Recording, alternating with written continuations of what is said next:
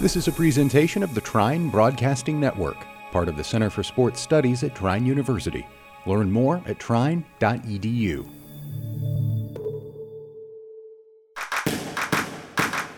You're listening to The Assist with Drew Everhart.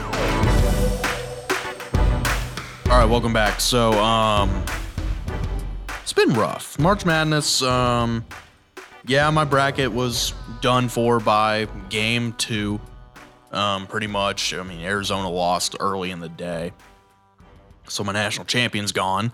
Um, Purdue lost to a 16 seed, so one of my final four picks is gone. Um, yeah, just hasn't been great. And then, you know, with the whole Purdue loss, um, it's nothing. I haven't heard anything but Purdue losing to Fairleigh Dickinson all week, which, I mean, I'm I'm over. I think other people should be, but you know, it's whatever. People are moving on. Uh, I'm I'm one of them. I've moved on. I mean, all I can do is just look into next year. So, um, yeah, we got to talk about that, and then I'm gonna do a uh, little bit on uh, Willis Reed. So, um, yeah, let's go ahead and get into it.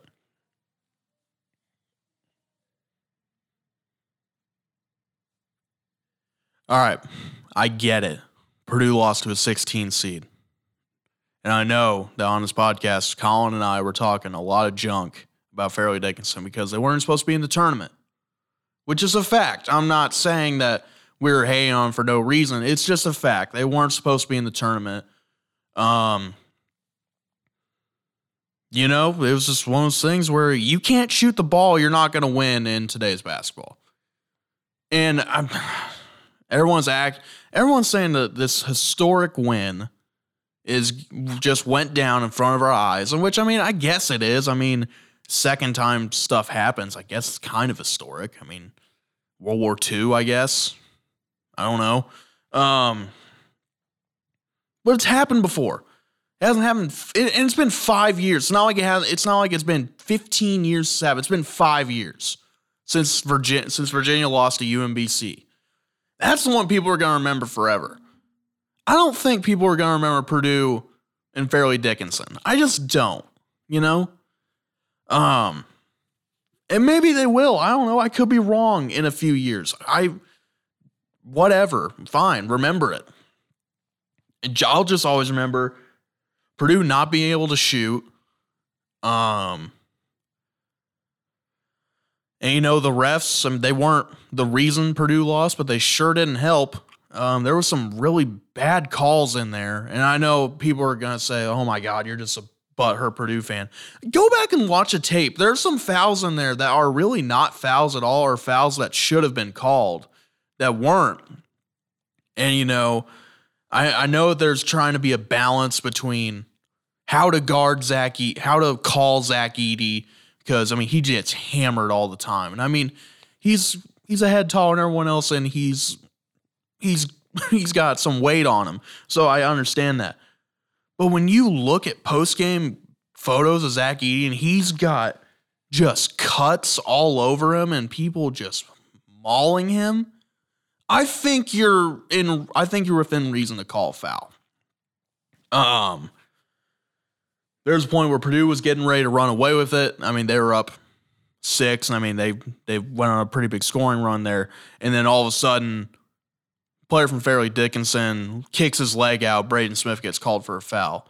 That's an offensive foul, or it's a no call. I'd be fine a no call, but when he hits that shot and he has an and one, that gives that team momentum again.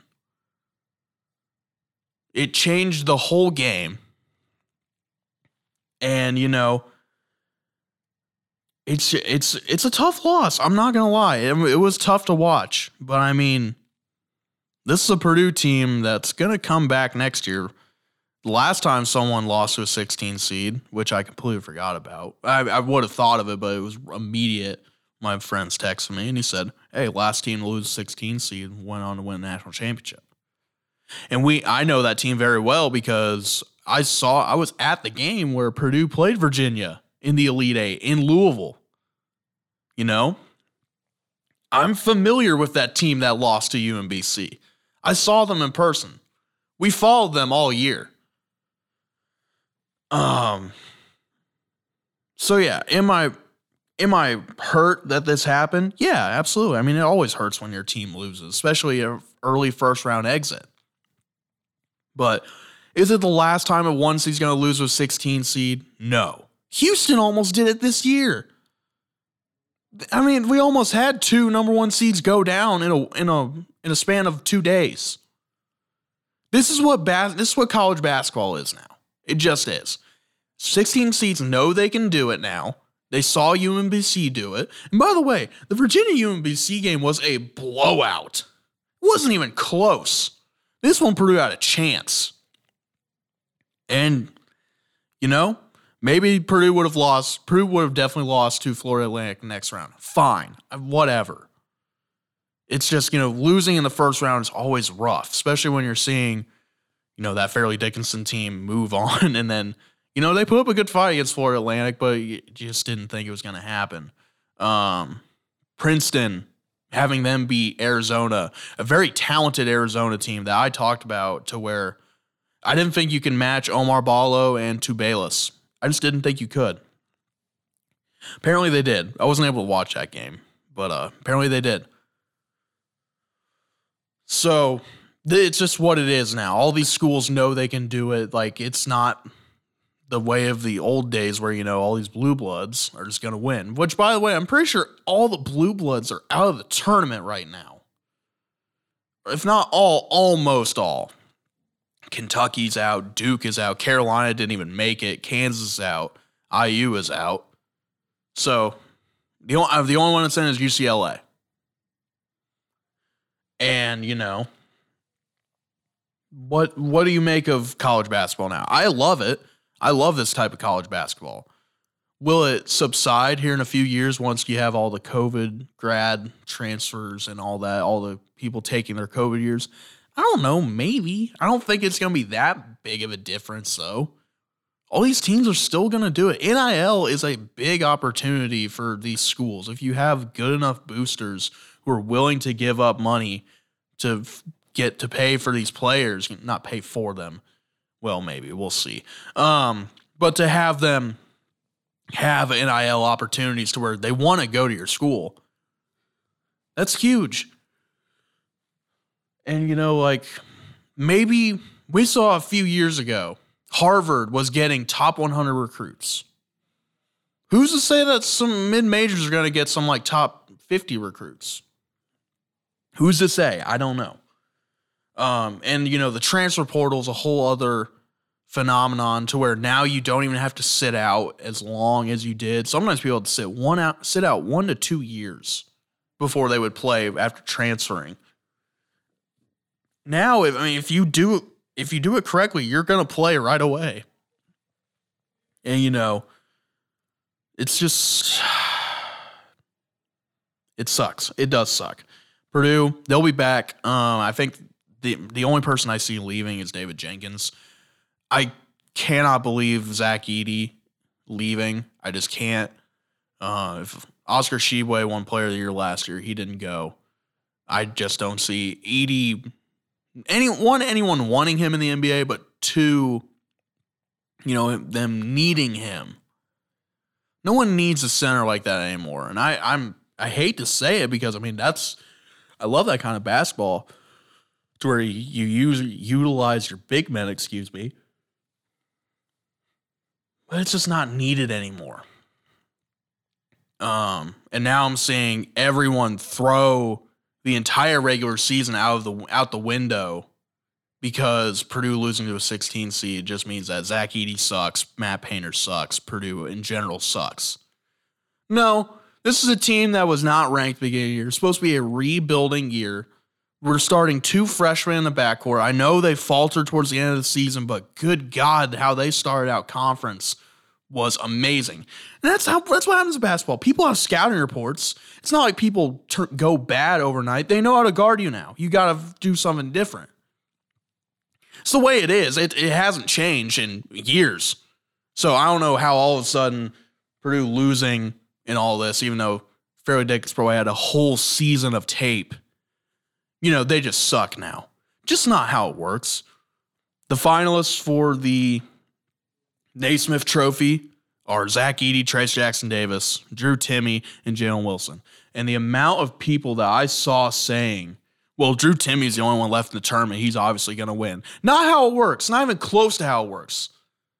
The NBA MVP is not based on the playoffs. It's a regular season award, and that's how it is here.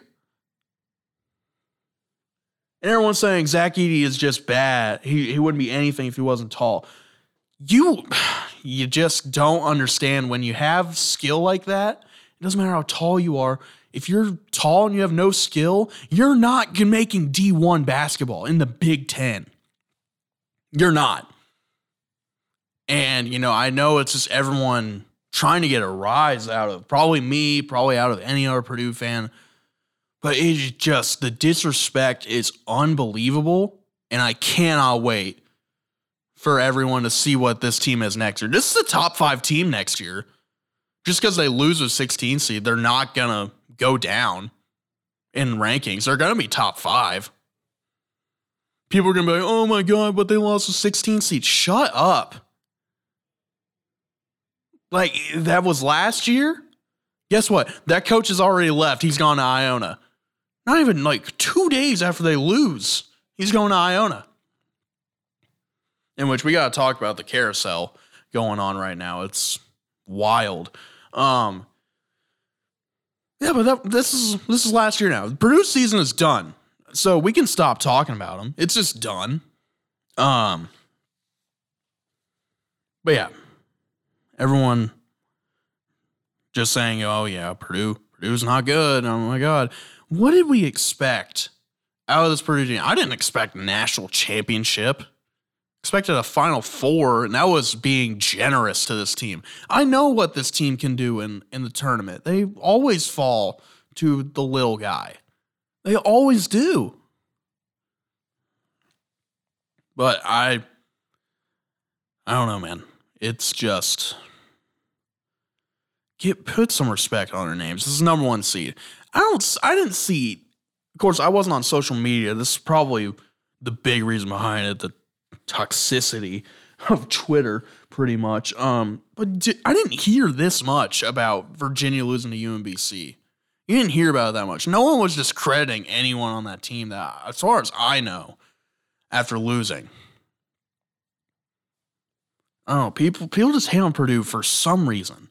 And I know why people hate on Purdue in this state. It's just because, you know, Indiana's down the road pretty much. And, you know, they have five championships. Purdue has not won a championship. It's they have the longest, they have the most appearances in the NCAA tournament without a championship. I don't know. It's Purdue has great basketball history. Uh, they're continuing that basketball history. Zach Edey's going to go down as one of the best to ever do it at Purdue. You know, he may get consensus All American. I've talked about it before he's been talked about the most all year, and I think that where the award is now, that that is where that's like the criteria. Are you talked about the most? Um, their team was one of the best, and his team was one of the best in the country. They're number one seed. Can't deny that. Cannot deny that. So, was it the first time anyone lost to a 16 seed? No. Is it going to be the last? No. It's just not. Um, may, it will be a few years. Yeah, probably. So I'm gonna have to sit with this for three or four years probably. But again, it's not gonna. It's not the last time. It's not gonna be either. There's gonna be plenty more after this, and you know everyone's gonna probably cool down on it. This is probably gonna be the worst uh, one seed will be attacked for losing a 16 seed.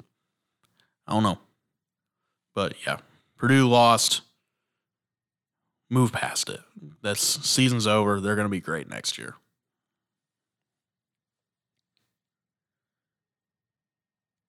All right, coaching carousel uh, has been hectic. The basketball season is not over, and we've we're already seeing a ton of moves, a ton of big moves. Uh, Rick Pitino leaves Iona, goes to St. John's, which we probably all expected. Um, the chance that for Rick Pitino to be an MSG for a good portion of the year. I, I know they don't have every home game at Madison Square Garden, but they have a good chunk. Um, but to have him in Madison Square Garden as like a half home arena and Pitino being in New York, I didn't think it was an opportunity he could pass up on. You know, you know, he's been at Providence, Kentucky, Louisville, Iona, and he's had success each time. He really has. So St. John's hoping to turn that program around. I know that's a program that's been needing some turnaround. Uh, ever since Steve Lavin left, they haven't really been that great. I remember they hired Chris Mullin as their head coach. That was not a good decision. Uh, it just didn't work out. But yeah, so he goes to St. John's. As I mentioned, Tobin Anderson, head coach, former head coach of Fairleigh Dickinson, is going to Iona in his place. And uh, the big one everyone ta- is really hammering on is Georgetown getting Ed Cooley from Providence. And a lot of people are saying that they like poached him because, you know, he had his house up for sale like a month ago. People were wondering who is he truly recruiting for? And like he got a little bit of a pay, he got a little bit of an upgrade in pay, but you know, it's just not what sorry it's it's more in pay but it's just not what providence is you know georgetown has a great opportunity to be great patrick ewing was not a great head coach it's just not you know these former players these former high profile players just aren't the they're not the best at coaching their former schools like Patrick Ewing's a great example. Chris Mullin, I mentioned earlier. You know, some of them do great. Like Matt Painter, he's not a high profile player. Mike Woodson at IU, he's really turning around. Not a not a uh, he was high profile when he was there at Indiana, but then he got in the NBA and it wasn't that high profile, you know. So these high profile players aren't doing justice for their universities like their alma maters. So yeah, Ed Cooley going to Georgetown. I mean, a lot more opportunities. It's a really good school. People know Georgetown, I think, a lot more than Providence, although I think Cooley brought Providence into the forefront a little bit. So imagine what he's going to do at Georgetown. You know, he was at Providence for like seven years. You know, people move on from from jobs. They just do. Um, and you know, there's been a whole poll going around. Jeff Goodman has put a poll out for like coaches and assistant coaches in the Big East, and they're saying, "What would you ra- what job what job do you think is better, Georgetown or Providence?" And they're like, "Oh, Georgetown, hundred percent." It's just the name brand of it. Um, people recognize Georgetown from those Patrick Ewing years when he played, not when he coached. Um, but even when Patrick Ewing was coaching, like Georgetown got had a lot more in the spotlight than what they should have been. I know that they were bad, so they you had to talk about them in that aspect. But Georgetown was still on like Fox Sports One like quite a bit. Of course, they cover the Big East, but still, like you would see them a lot more than, at least in my opinion, more than other teams in the Big East for some reason. And maybe it's just because Patrick Ewing was the head coach trying to turn around his old program. Maybe. But you know, and then people are starting to put into question, well, what is Georgetown without John Thompson? Are they really that good? Yeah, they are they're pretty good. Of course, they were good also when they had John Thompson the third as their head coach, but you know, we'll move on from that. So I I love the hire. I think Ed Cooley is a great coach. I mean, excuse me, we saw that Providence run last year in the tournament. They made it in the tournament this year. I had them beating Kentucky. Didn't work out, but you know that's just how it is. And I think Cooley is a is a good head coach, and I'm excited to see what he does at Georgetown. I really want Georgetown to be a name brand again, where people want to go out and like buy Georgetown stuff. Like Georgetown, that was a big thing to do I think it was mentioned in maybe Requiem for Big East in one of the 30 for 30 documentaries to where Like there was a lot of schools that people would wear even though they didn't live anywhere near, but they'd wear their stuff to be cool, to look cool, you know. And it was like Georgetown, Michigan when the Fab Five was there, and uh, Jerry Tarkanian's running Rebels at UNLV. Those were the schools, but Georgetown was like the one. And, you know, like one of the first Nike dunks, which dunks have made a huge comeback in terms of relevance, were the be true to your school. And one of them, I think the most popular one was Georgetown. So, you know, I'm excited for that to happen again. Maybe because I know Georgetown dunks, I mean, they redid them, the lows. They're pretty expensive again. So maybe they good again. They start producing them a lot more. Price may go up or go down depending on production, but you know, maybe Georgetown stuff will be in high demand again. We'll just have to see. But yeah, I'm excited for that. So um, yeah, that's the main parts of the coaching carousel so far. Um, we'll see what happens throughout the next couple weeks.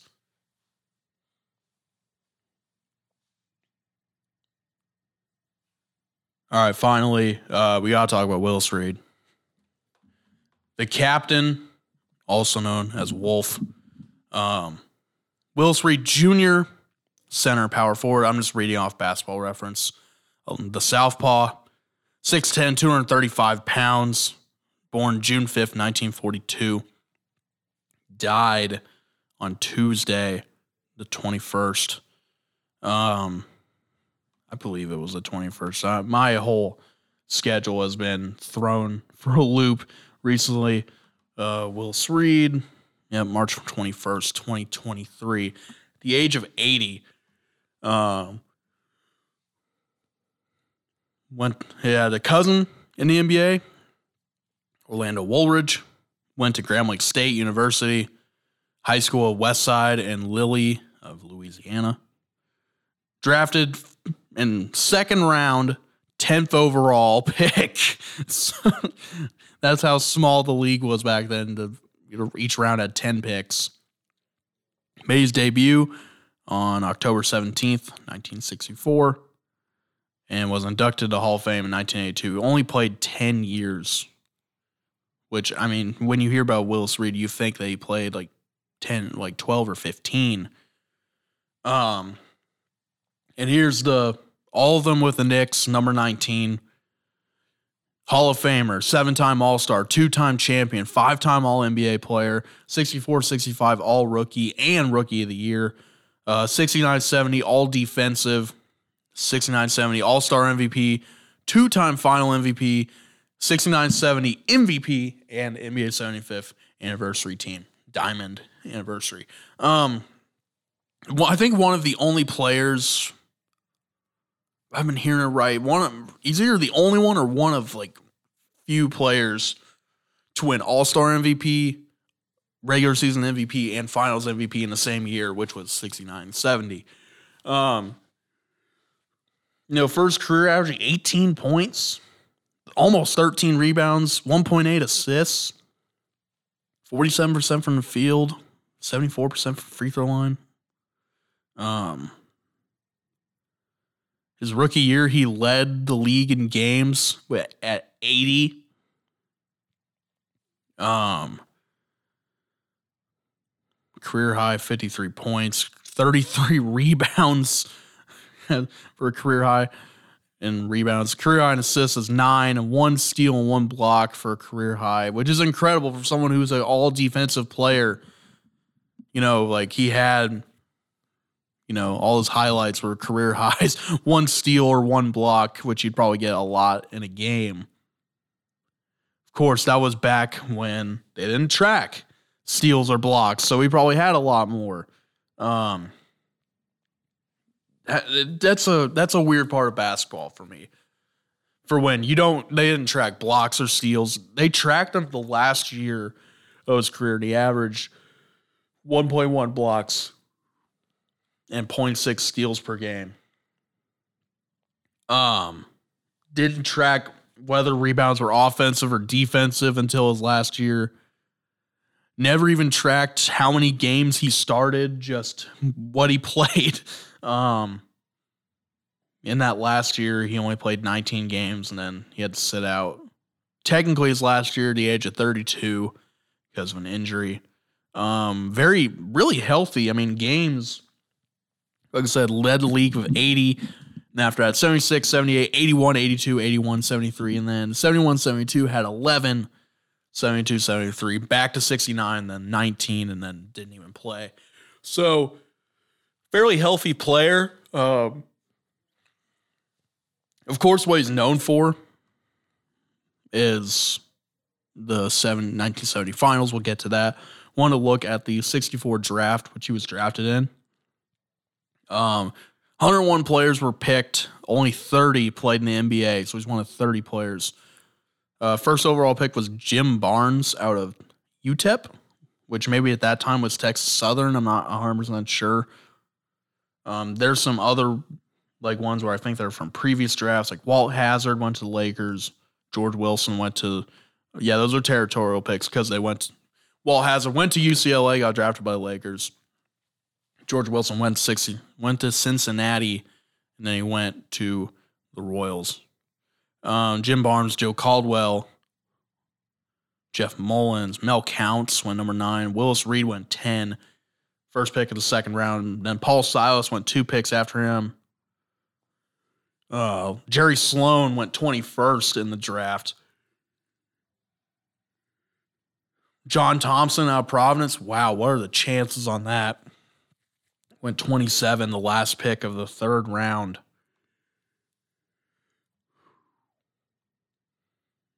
Yeah, just uh, a lot of a lot of players that were drafted, and you know, so many of them. After you get like after you get past round some like round five, only one player would play in in each round.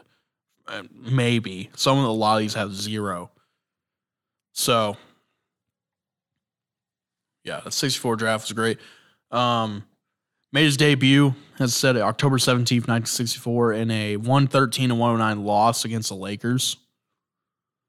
Uh, this is crazy. They didn't track anything, but all, all throughout this stat sheet, there's no field goal attempts or field goal percentage. They just tracked how many they made, didn't track minutes played, no offensive, defensive, or total rebounds, no assists, no steals, no blocks, no turnovers, no fouls. All they tracked was free throw attempts and makes for and their percentage. Jerry West shot 15 of 30 from the free throw line, finished with 35 points. Um, Willis Reed. Oh, so here they have some rebounds and assists on the Knicks. Or maybe it's just depending on the scorebook. Um, Willis Reed shot six times, played 28 minutes, three six on the free throw line. Everyone went 50%. Someone tells me that's not right. where every like legit everyone went 50% from the free throw line. I don't know about that. Um, but he had 11 rebounds and 15 points. So a really good opener. But of course, what he's known for, um, someone that we've kind of seen, uh, the Paul Pierce wheelchair thing is kind of the same, even though we kind of know the story behind that now. It wasn't really a knee injury. But Willis Reed is known for 1970 NBA Finals, you know, where they're down to the Lakers. Yeah, they're down to the Lakers. He gets injured. He sits out game six. It's a 3 3 series now because the Lakers had to win out, I believe. And, um, you know, no one knew, no one thought Willis would play. I mean, he was injured and, like, apparently either he tore a muscle or a tendon. Bill Bradley was talking about this on uh, Dan Patrick yesterday, but it was like, apparently that's, it was one of those things where if you tear that or whatever, you, sh- you usually couldn't lift up your leg to walk. So for him to, you know, walk out of the tunnel alone was impressive. But then, you know, he starts doing warm ups and apparently everyone stopped. Like you heard a roar in the crowd. Um, and Jerry West and Wilt Chamberlain stopped to watch him shoot. They were saying to see if he could, you know, really play. But I mean, they they stopped and watched him. They couldn't believe what was happening. You you didn't prepare for it, you know. You didn't expect Willis Reed to come in and play, and um, yeah, he comes in. He hits the first two shots. Then that's it. That's his night. Four points.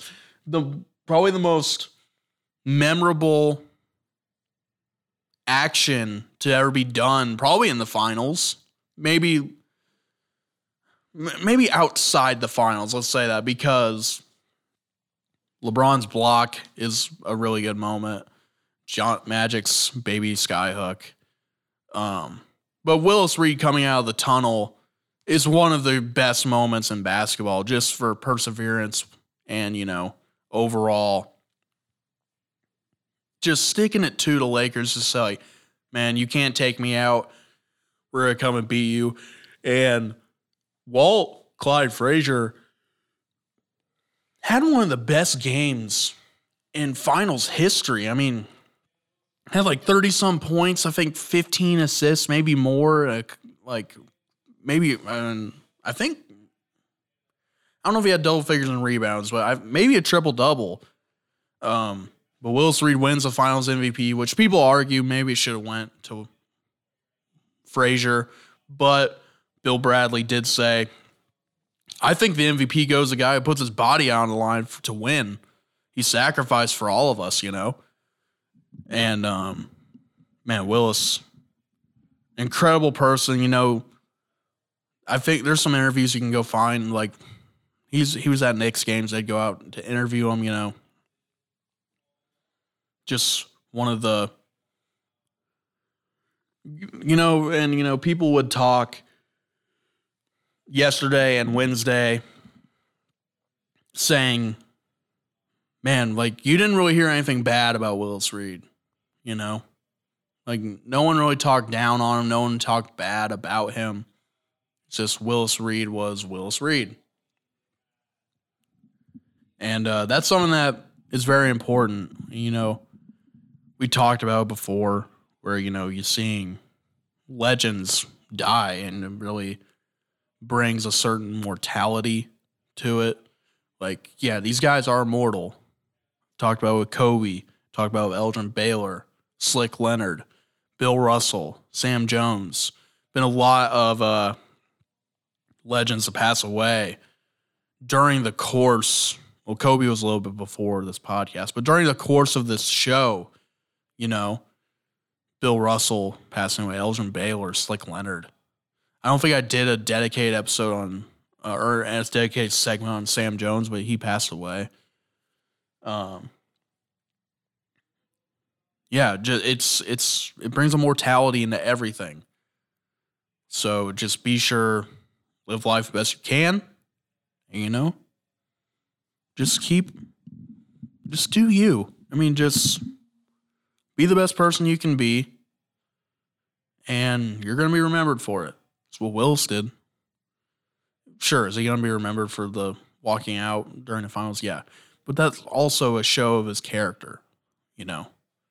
He had four, and like people were saying, like he only had four points in that game. The way people talk about it, you think he would have scored 55 on a bum on a bum leg. He only, he only took two shots, made them both. You know? Yeah. Willis Reed, 80 years old, too soon. Um, just rest in peace. I, prayers go out to his family, his soul, you know, just. Yeah, you know, just tell everyone you love them, you love them. Just be sure, just don't take anything for granted. Just don't. You can trust me on that. Just don't take anything for granted. You'll you'll miss the days when you know when something's gone, you're gonna miss having it. Trust me. So I believe that will be it for this week. Just want to thank you for listening. Uh, not sure what's going to be going on next week. Maybe a recap of the NCAA tournament again. But uh, yeah, just be sure to follow me on Twitter at DeVard00. I'll talk to you next week. Peace.